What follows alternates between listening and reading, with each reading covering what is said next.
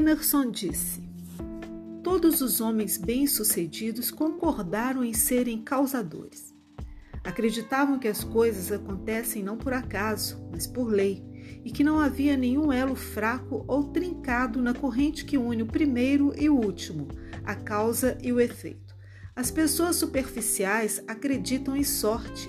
As pessoas sábias e sadias acreditam em causa e efeito. A grande lei da vida. A lei da vida é a lei da convicção. O que você aceitar mentalmente como verdade acontecerá.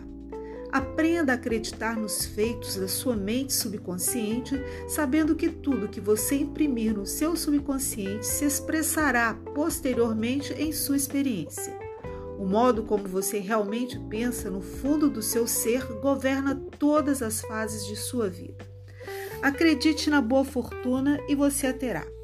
Acho que sorte é uma boa palavra quando significa ventura, felicidade e não casualidade.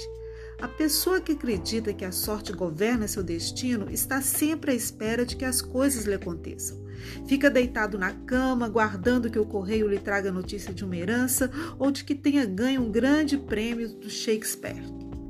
A outra pessoa modela, molda e dá forma ao seu futuro através da atitude da mente. Ela sabe que nasceu para ser bem-sucedida e que está capacitada a ser um vencedor.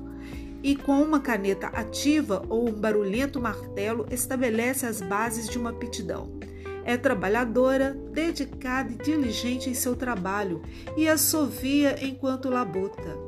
A pessoa que pensa em sorte geralmente se queixa, lamenta-se e choraminga.